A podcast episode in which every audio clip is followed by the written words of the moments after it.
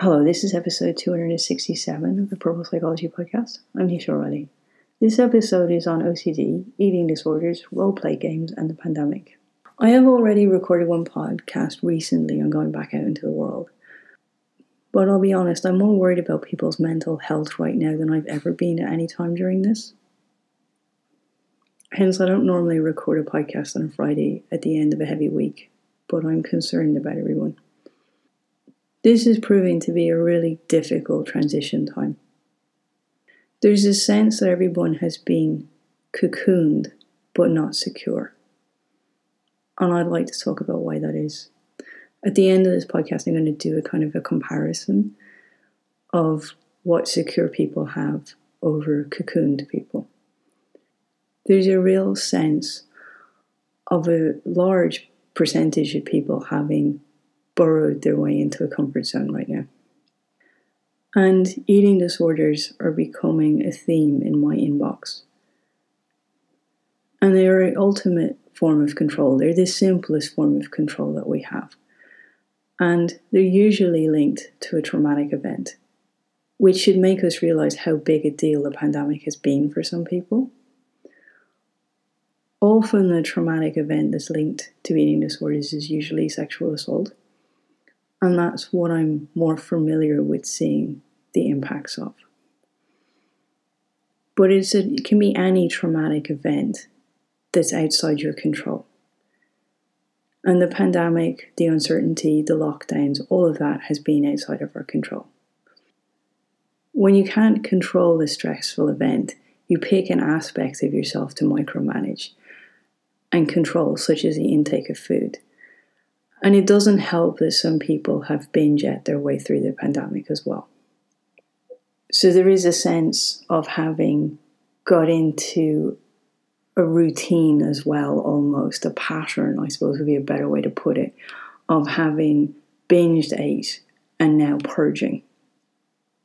If you do want to lose weight, you need to find a routine that works for you and that includes exercise that you enjoy and a routine that you'll stick to because you're happy.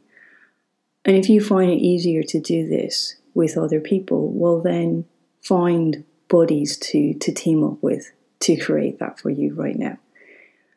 I'm a big fan of dancing as a form of exercise as well, rather than an actual strenuous exercise.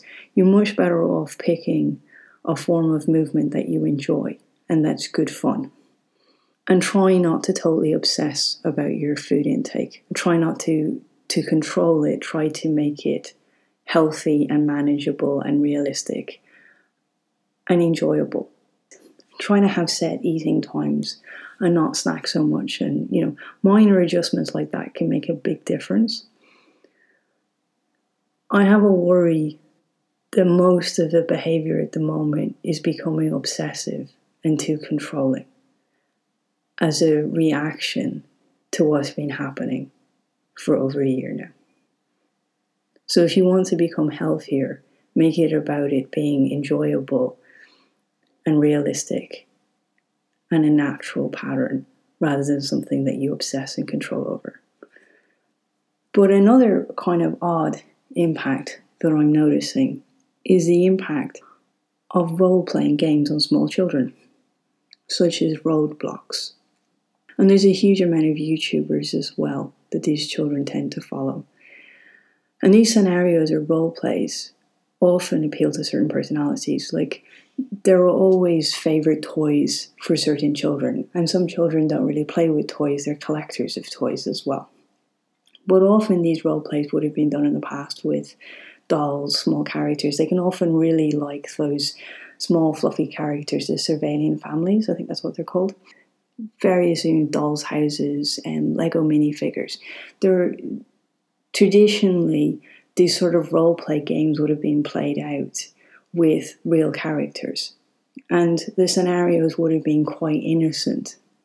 But the difficulty with some of these role play games is that they're a bit like virtual reality TV in that they seem really realistic and real, but we all know that reality TV is all staged, or some of us realize that it's all staged. So there's been a huge impact of reality TV as well. with these role playing games, they sort of foster um, an interest in reality TV, and then the YouTubers is a kind of a bridge between the two where you have real children talking and acting out for YouTube channels these games, which is a bit like the contrived reality TV that the grown ups are, are then watching. And then they become interested in other reality TV shows that can involve like parent daughter relationships and also be a bit um, staged, basically.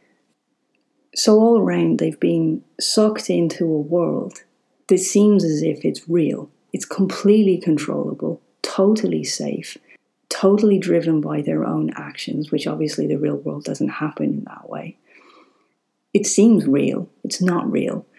And it's become more comfortable to create a scenario of going to the beach in a role play environment than it has to actually go to the beach, which is a bit bizarre for a child because most children have always loved to go to the beach or go to the zoo or do certain activities.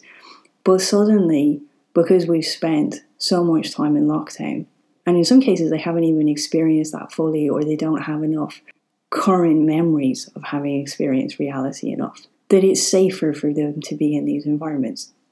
And it is fostering their, I suppose, predisposition in certain personalities towards control and OCD behaviors because they are there in certain personalities. And the reasons that they don't exist are because we're in balance, basically. And because we're in balance, then small scenarios or small events or small things that happen out in the real world don't really affect us. But all of that has been cocooned and safe and brought into an unrealistic world this completely contained in a way that we're not used to. And so to step out of that and to go out to the real world again is very challenging. But it we have to begin to do that because if we don't, we're going to foster this sense of control habits and eating disorders and OCD behaviors, really quite extreme detrimental behaviors. We're going to continue to nurture those almost. And there has to be a transition between going back to the real world and going back to school because school often comes with many challenges. And those environments at the moment are being very controlled in how they're being run as well, which isn't helping. So there's an aspect that you need to to go out and enjoy the world and do enjoyable activities such as the, the zoo and the beach and camps and art groups and gallery visits and interesting, fun things out in the world that you can experience in a tangible way that's fun rather than going between bubble and school, which comes with its own challenges. And we don't want to associate being back out in the world with only school challenges. We want to associate it with good things. There's also an aspect that all of this is revolved around escapism or people think that this is contentment, but it's not really contentment.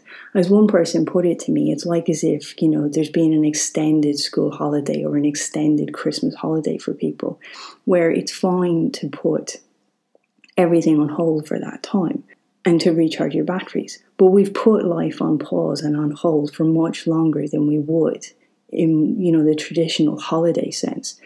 And suddenly, everybody's waking up to the fact that they didn't accomplish anything for prolonged periods of time and that they didn't really do anything and that they totally opted out and that it was complete escapism from them for, for their lives. And with small children have been doing this with gaming in order to have a contact to people. Adults have been doing this in other ways, through predominantly through social media and Netflix and TV and, and, and other programs like that, they haven't really been in a stage of contentment. They've been in a stage of escapism. And there's a big reality check taking place now, and it's kind of like, oh, I didn't do anything. So I think I'm quite lucky in that I did do so much work and did put so much content out and did have so many people to work with and have so many other people to connect with who were also progressing their lives. And I'm going to go on and talk about that a little bit more in a minute about what I've had and what some of the people in my world have had to give them secureness. And why this hasn't just been a sort of a bubble that we've been held in and suspended in for a period of time. I'm also noticing that small children don't want their mothers to go back to work, that they really enjoy having them at home. And so I do think that there is a big question for families now to maybe it is time for us to properly readjust the industrial role model that we've been following for so long, that it doesn't really suit family life. And I am noticing that a lot of families and a lot of mothers and a lot of parents are actually having really big conversations about the sort of work life balance that they want to have and what they really want to have that takes place. But part and parcel of sometimes of this controlling behavior that we do have to address is where children start to control their parents and particularly their mothers because they have um, separation anxiety taking place. And so I've been encouraging people to stretch this out and to have sleepovers and stay with their grandparents and, and stretch that time. And I've already spoke about that in a podcast. So there is an aspect of families thinking about their family balance time a bit more. But there is also aspects that you have to start to realize that there is a certain amount of separation anxiety in the mix as well. And again, some personalities are just more prone to that as children. They will be the ones who struggled a little bit more on the first days of school. And it's quite natural. So, what do the, the, the people who've been secure in my world and who haven't just treated this like a sort of a weighted blanket to the world experience. What do they have that maybe some other people who are really struggling at the moment don't have? One is a purpose. We, we all have something that we're really working towards. We have a sense of purpose in, in life.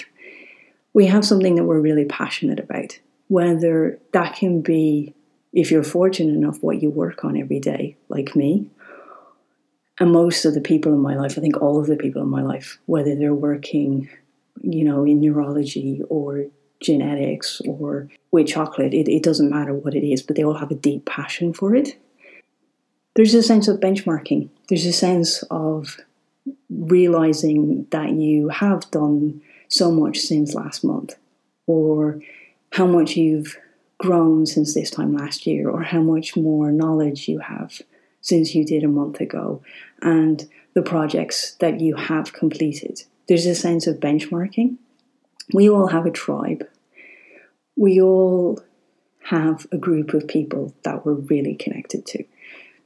We all have a support structure. Some of that's formed by the tribe, and some of it's formed by our families. But there's a sense of people in our worlds who get us and who support us we all have a routine. We all have things that we do every day that make us feel good, and we know what those are. We all have a way to express ourselves, whether, like, your passion can be, if you're fortunate like we are, that's your day job, that's your passion. But it can similarly be your hobbies and your interests. But we all have a way to express ourselves. Like mine is very much through writing, it's been through art in the past. I used playing the piano to get through school. I also did carpentry as well, which I talked about on my Instagram recently. You know, we all have a way to express ourselves, and we all have goals. We all have things that we're striving for. And this is slightly different than your purpose because your purpose is like, you know, the big picture, whereas the goals are the gritty little dots that make up the painting. And they're incremental, they're doable, and they're achievable. And there is a time where I would set down every month what I was going to achieve and what I was going to do. And then that could be as simple as the books I was going to read or the articles I was going to research or how many podcasts I was going to record or what articles I was going to write or how much I was going to write a week or whatever. I don't tend to do that anymore because I don't really need to. I find that I naturally flow into that. But when people are struggling or they're starting out to maybe transition and work freelance or work as consultants or work by themselves or work at home or whatever the shift is that's taking place for people, it can be really good to set down monthly goals or weekly goals for yourself. And I have recorded a podcast a long time ago on bullet journaling, which can be really helpful for people doing this. But that's essentially what makes up our worlds being slightly different. We know why we're here, we have a reason for doing it, we chart how well we're doing it We have people that we're connected to, that we're talked to, we feel supported, we have a routine for doing it, we have a way to express it to the world, and we have an incremental goal system for achieving it. That's what we have over all of these people who are wandering around feeling really lost right now. It really is that simple. But we do need to realize some of the impacts of this year, and particularly on children, and particularly on the way that they've been viewing the world through devices. And the fact that if we allow them to, it's so easy for them to stay in that bubble that they've created for themselves. But I really worry long term about how detrimental it will be because there's always been a percentage of people I've worked with who've burrowed themselves into their bedrooms and not wanted to leave. But now that number of people, I can see it quadrupling if we don't make the transition between home bubble, outside fun world, and school. We can't expect to go from bubble to school. We have to do the step in between.